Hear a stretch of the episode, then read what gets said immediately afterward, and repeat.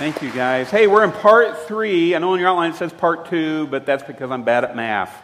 Uh, we're in part three of our Pray First series. And our rally cry through the series has been Pray First. Say that with me. Pray first. Good job. We're going to read 1 Thessalonians 5 16 through 18 out together. It's been our theme verse for this. Here we go. Big, loud voices. Rejoice always. Pray continually. Give thanks in all circumstances for this is God's will for you in Christ Jesus. Rejoice always, pray continually, give thanks in all circumstances. God is calling you and me to a lifestyle of prayer and fasting. And this Monday begins our 21 days, tomorrow morning, 21 days of prayer and fasting here at Rockbrook. And so, in preparation for that, I want to give you eight principles about fasting. On your outline there, number one, fasting is not dieting. Uh, in dieting, your whole focus is on food. You're, you're, you plan what you eat, you prepare what you eat, you count calories. The, the whole goal is on food.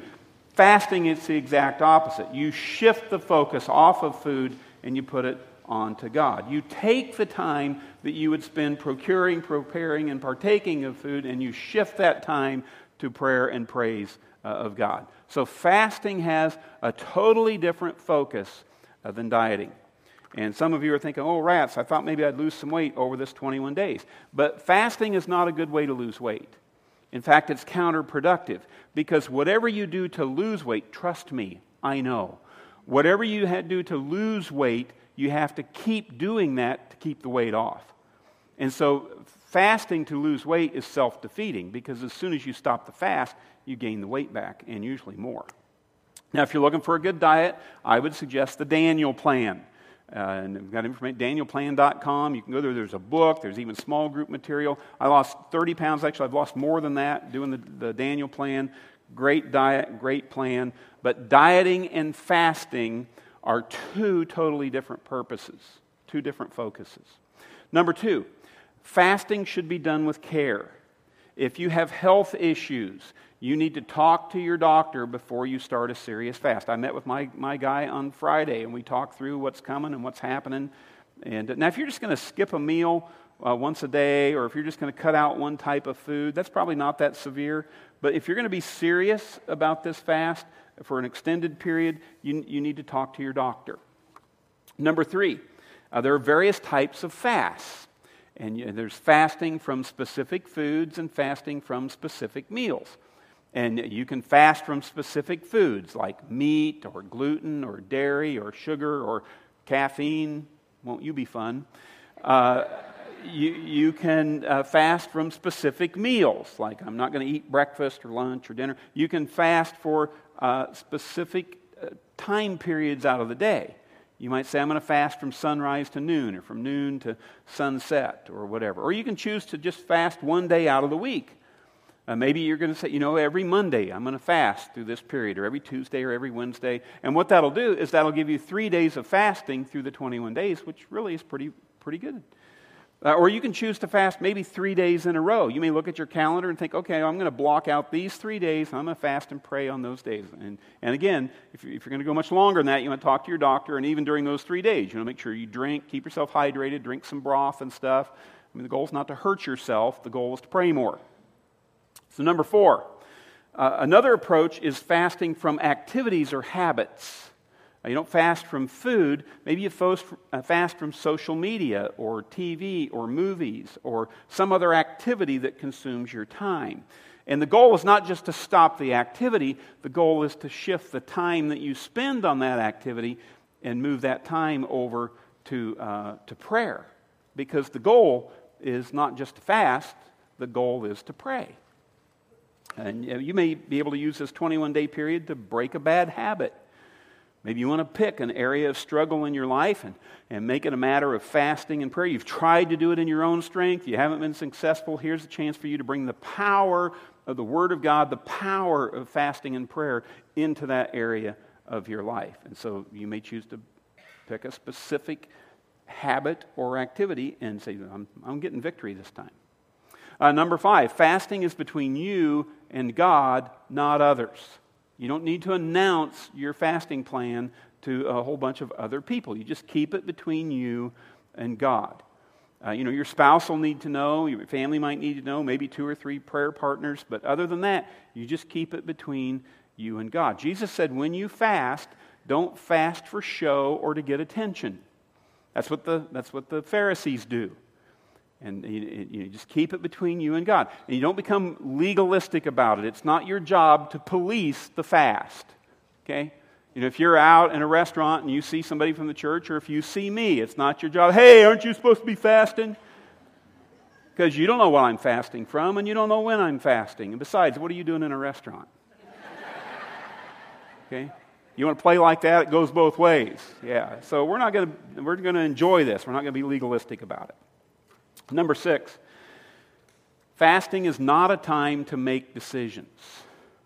Fasting is a great time to pray about decisions, but fasting is a lousy time to make decisions. You don't make major decisions in your life when you're tired or when you're hungry. And just, it's just a good principle for life. So during this 21 days, don't quit your job, don't sell your house, don't get engaged, don't file for divorce uh, while you're fasting. I mean, you let God speak to you during the fast, then you process what He said to you, and you make your decision after after you've gotten back into your normal routine. Number seven, fasting is a time to focus on God. I can't say this enough because the tendency is to focus on the fast. The tendency is, is for the focus to get shifted to what you're giving up or the fasting activity. That, that's not the goal. In fact, if you find yourself focusing on the fast, I'd encourage you to stop it. Because now it's become a, a distraction rather than an asset. The, the real goal is to focus on God, focus on time with God, not on the fast. Number eight, fasting will be a spiritual struggle. Fasting is not just a physical exercise, fasting is truly a spiritual battle.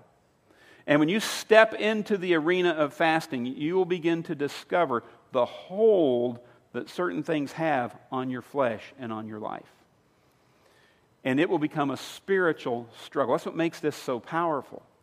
And so you want to arm yourself spiritually uh, for the battle. That's why the lion's share of our emphasis through this is going to be on prayer. Because the whole point of fasting is to make your prayer life more effective. The, the point of praying isn't just praying that you'll make it through the fast. The point of fasting is to make your prayer more effective. So don't, don't get those two mixed up. So I want to give you uh, four keys to a lifestyle of prayer. On your notes, number one, the priority of prayer. All of us need to determine what our priorities are in life. Uh, our priorities are the things that we put first in our life.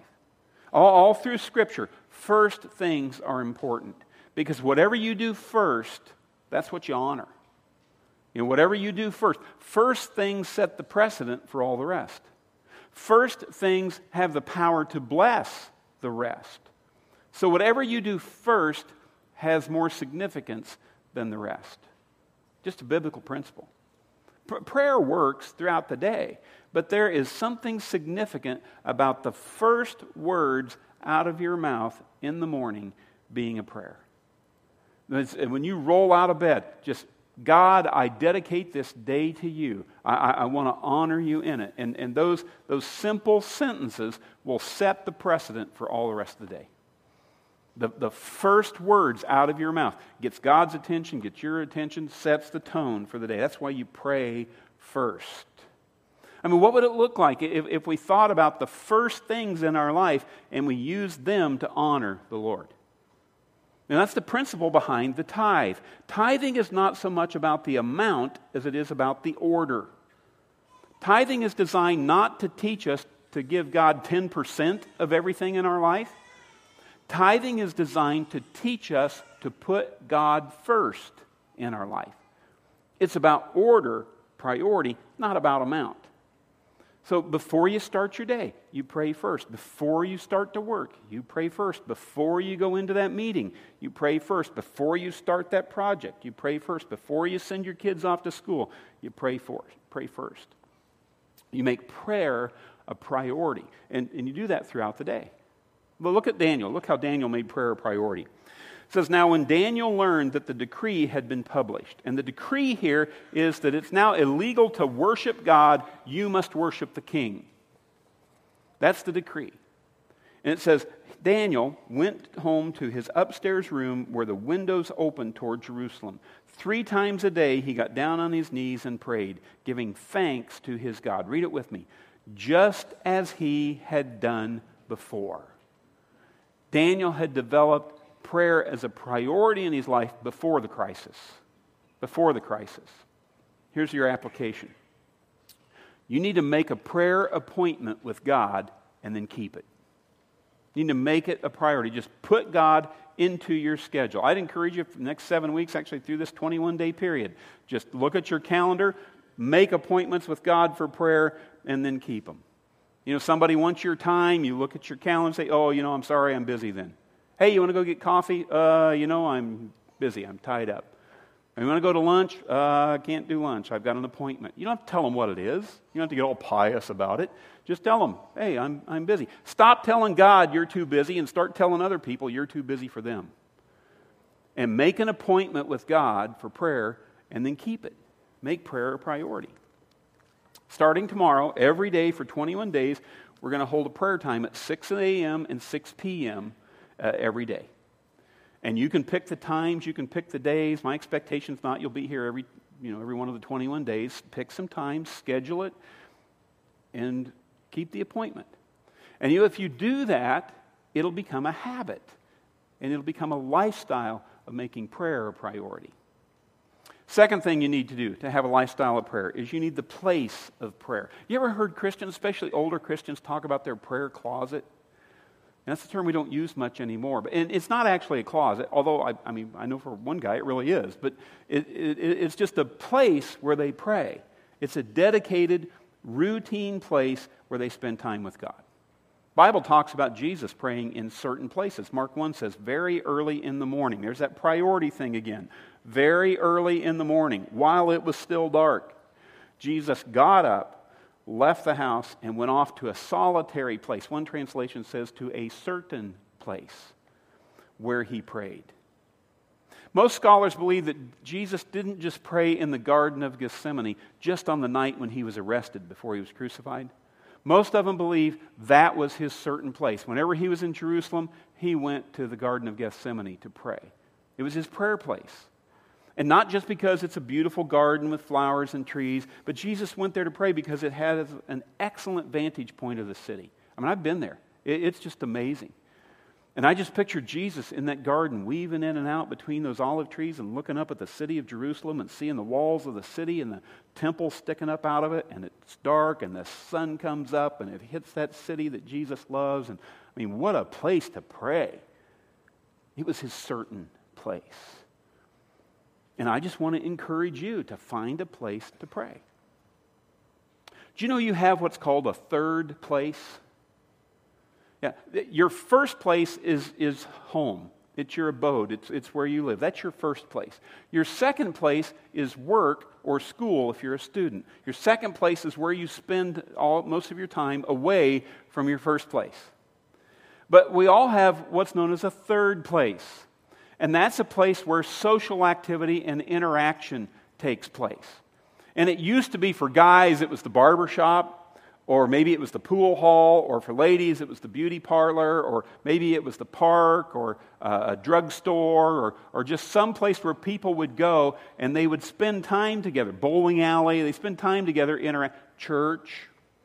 You know, they spend time together interacting with one another. You've got a third place. And what's interesting for this generation is, is that the third place has become a virtual place. It's not real. It's Facebook. It's an internet place.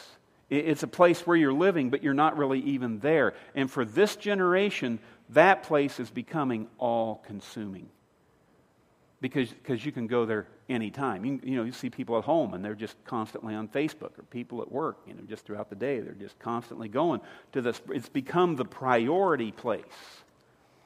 So maybe the application point for you is that you need to go to your prayer place before you go to your third place. Because some of you are just living in the third place, and you need to live in the place of prayer. And so your discipline for this 21 days may be that you're not even going to turn on your computer. You're not even going to turn on your phone until after you've been to your prayer place. Because you're going to make prayer a priority. You're going to pray first. And for the next 21 days, we're going to do this prayer every day, 6 a.m., 6 p.m. We're going to do it over in the East Building in the youth room. We, have dedicated a place where we're going to do that. And we moved all the other activities that happen out of there during those times, and there's a lot of them, and we've shuffled them around and moved them out of there because we're going to have a certain place to pray. You need a certain place in your life. A place where you walk and pray, or kneel and pray, or sit and pray. Maybe in your bedroom, maybe in your den, family room, maybe a closet maybe your car, but you need to get yourself a place. Jesus had a place, you need one.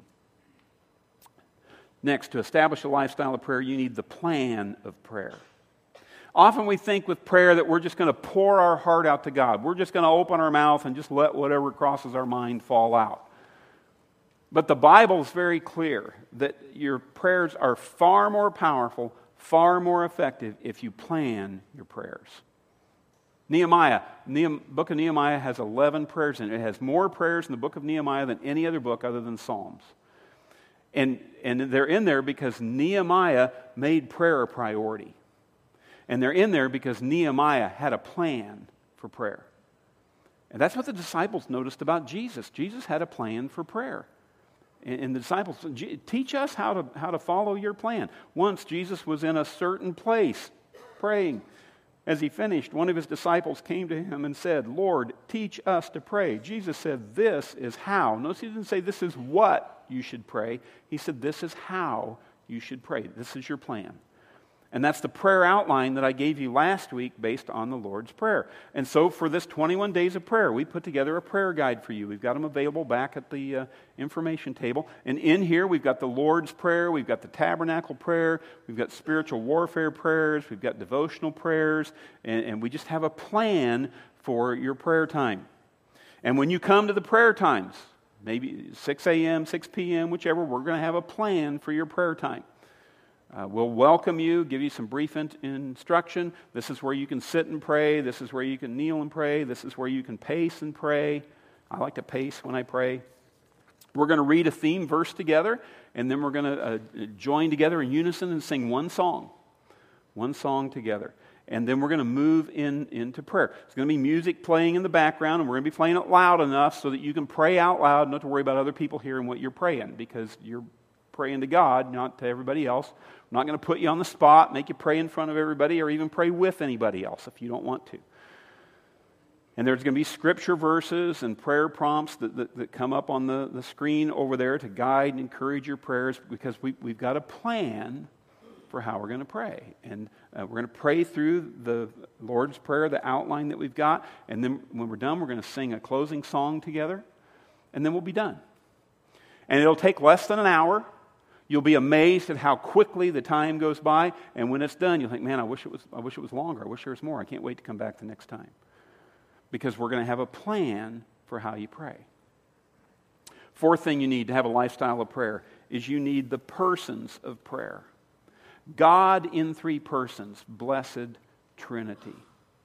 Because now that I have a certain place and I have a plan, it's important that prayer not become about my place and about my plan it's important that prayer become about the persons of prayer, the persons in the Trinity. Because each person in the Godhead, God the Father, God the Son, God the Holy Spirit, each one is a distinct, person. They have a distinct personality, and we relate to each one of them differently.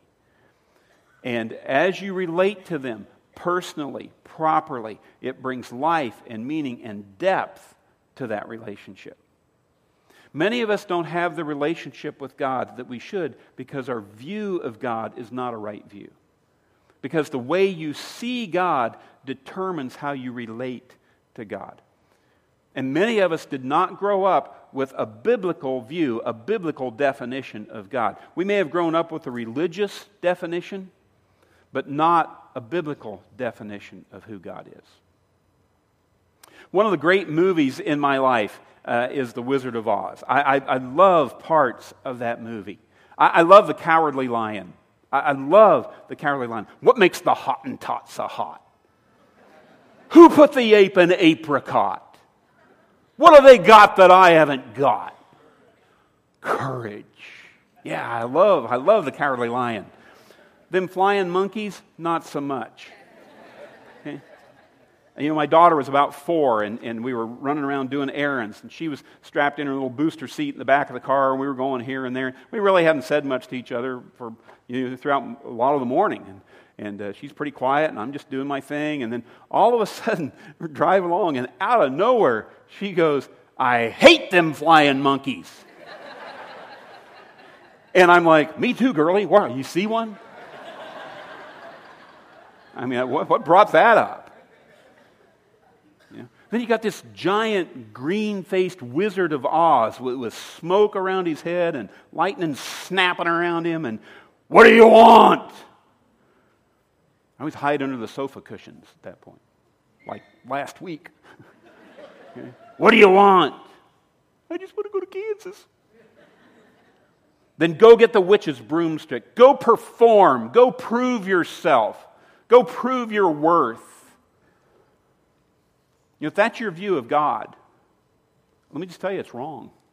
It's unbiblical.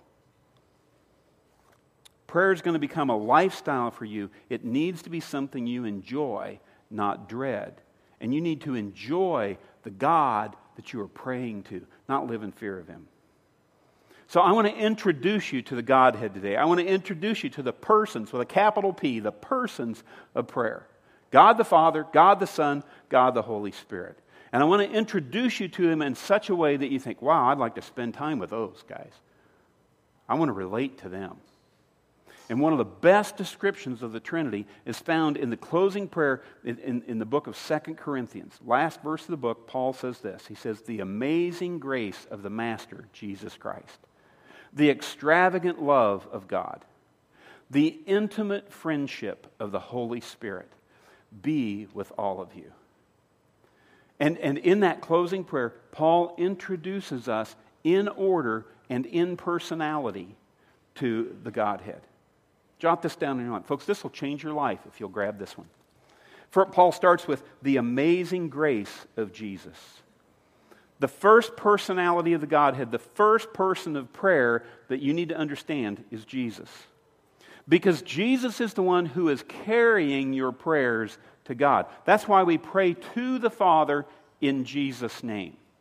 Because Jesus is the mediator between God and man. Jesus is the one who bridges the gap between sinful man and a holy, perfect God. Jesus is the one who takes the weak, frail, stumbling prayers of people and cleans them up and plugs them right into the Father. Hebrews tells us that, that right now, Jesus, right now, Jesus is seated at the right hand of the Father, interceding on our behalf. And when we pray in Jesus' name, Jesus presents our prayers to the Father on our behalf. And, and he intercedes, he vouches for us. He says, Father, th- th- this is from Kelly. He really is one of your children. He's believed in me. And this is a sincere request, and he really needs you to answer this. And, and Father, I, I want you to know. And, and, what's really cool about Jesus interceding is that, that Jesus lived here on earth for 33 years. Jesus was a kid he was a teenager. He was an adult. He was a working guy. He lived here for 33 years. He, he was tempted in everything that we are tempted. That's why he lived here 33 years and not 33 minutes. Because he didn't just come here to die for us, he came here to live for us. Look at this. For we do not have a high priest who is unable to sympathize with our weaknesses but we have one who has been tempted in every way, just as we are, yet was without sin. Every time you pray to Jesus, Jesus gets it. He gets it. He knows exactly what you're going through. He, he was tempted. He had the same thing. He didn't sin, he was victorious over it, but he gets it. And then look at the next part. Let us then approach the throne of grace with confidence so that we may receive mercy and find grace to help us in our time of need. We can receive mercy and grace in our time of need because of the amazing grace of Jesus Christ. Second person of prayer, the extravagant love of the Father. You know, one of the problems we have is that our earthly father experience has distorted our heavenly father experience. And some people have been so wounded by their earthly fathers that they can't even think in terms of God as their heavenly father. I mean, they can think of him as God, they can think of him as king or as judge. They're okay with that. But to think of him as father is just too painful. I just, I don't want to go there, can't go there. But you got to get healed from that. Because Father is one of God's favorite names. It's, it's, the favorite way to relate to you. He wants you to know Him as Father. That's how Jesus told us to pray to Him. Apostle Paul actually starts a prayer in Ephesians 3. He says, For this reason I kneel before the Father.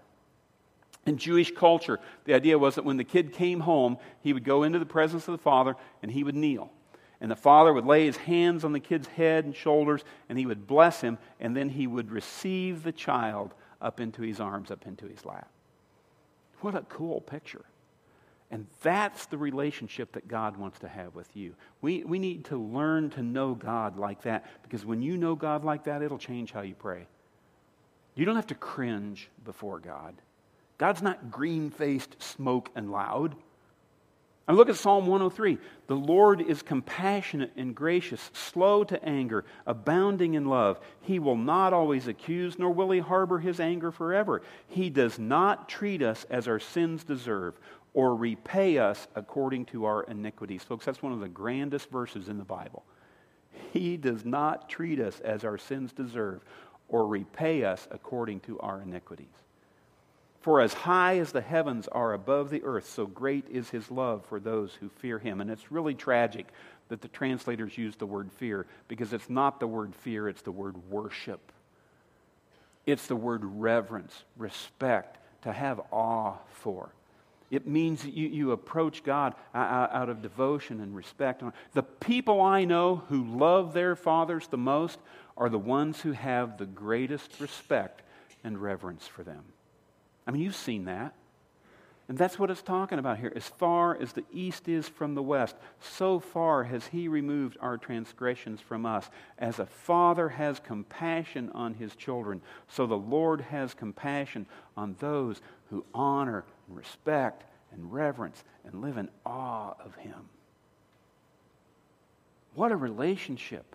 God is a loving Father. He wants to pour out extravagant blessing on you. God wants to bless you more than you want to be blessed. You don't have to beg God for anything. You come boldly with confidence because of the amazing grace of Jesus Christ and because of the extravagant love of the Father. Third person of the Trinity, the intimate friendship of the Holy Spirit. You know, we can understand Jesus because we've read his biographies, we've seen his movies. We know what he looks like. You know, we can even understand the idea of God because we get the idea of, of a father. But what's up with this ghost character? I mean, this one, this one's a little disturbing. Let, let, let me tell you what the Spirit's role is. When the prayer meeting is over, the Holy Spirit goes with you. When the prayer time is done, the Holy Spirit says, okay, Let's go live life together. And he's the one who goes with you. John 14, Jesus says, I will ask the Father, and he will give you another counselor. Circle that word counselor. To be with you forever, the Spirit of truth. Counselor. It means he leads, he guides, he directs, he nudges you through life. The Greek word there means he comes literally right alongside of you in life. You know the peace that comes over you when you make the right decision? That's the Holy Spirit. You know the unsettled feeling that you have when you're about to do or have done something wrong? That's the Holy Spirit. You know how sometimes you know stuff that you know you don't know? That's the Holy Spirit. You know how sometimes you say stuff that's far wiser than you are? That's the Holy Spirit. You know how sometimes you, you have a power and a strength that you know you don't have? That's the Holy Spirit. That's why in prayer you, you need the amazing grace of Jesus Christ because He paid for it all. And He offers it all to you through faith in Him. And when you pray in Jesus' name, Jesus takes those prayers to the Father on your behalf. And the Father is not green faced monster with smoke and fire. He's an extravagant, loving, generous, gracious, compassionate God. And then you need to know the intimate friendship of the Holy Spirit, the one who goes with you throughout the day, every day, every moment, forever. You know, when you realize those are the persons, don't you think they ought to be your priority? Don't you think you ought to have a place to meet with them? Shouldn't you have a plan for when you talk to them? The answer is sure. Yes. That's what we're going to do. Let's pray together. God, as we move to get closer to you through prayer and fasting, I just pray that you will take this church to a new level. Help each of us to establish prayer as a priority, to pray first to set a place for prayer, have a plan for prayer, to make an appointment with you and keep it. But most importantly, help us to get to know the persons of prayer. God, we thank you for the amazing grace of Jesus Christ, for the extravagant love of the Father, and for the intimate friendship of the Holy Spirit. Maybe you're here today and, and you don't feel close to God. You don't feel you can approach Him as a loving Father. Maybe you feel a distance between you and God. You need the amazing grace of Jesus Christ. You need Jesus Christ to bridge the gap between your guilt and God's gifts. And you are one heartfelt prayer away. Whether it's a first time decision or you're coming back to a God you've wandered from, just, just pray this prayer in your heart. Just say, Jesus, thank you for going to the cross to pay for my sin. Thank you for shedding your blood for my forgiveness. And I want to make you the Lord of my life. And Father, thank you for sending your Son. And today I'm making the decision that I want to get close to you. I want to know you. I want to be your child. I want you to be my father. I want to be in your family. I, I am choosing you. Adopt me today. God, thank you for sending your spirit into my life. You've given me your comforter, your counselor, to walk beside me every day, every moment, forever. Thank you. In Jesus' name, amen.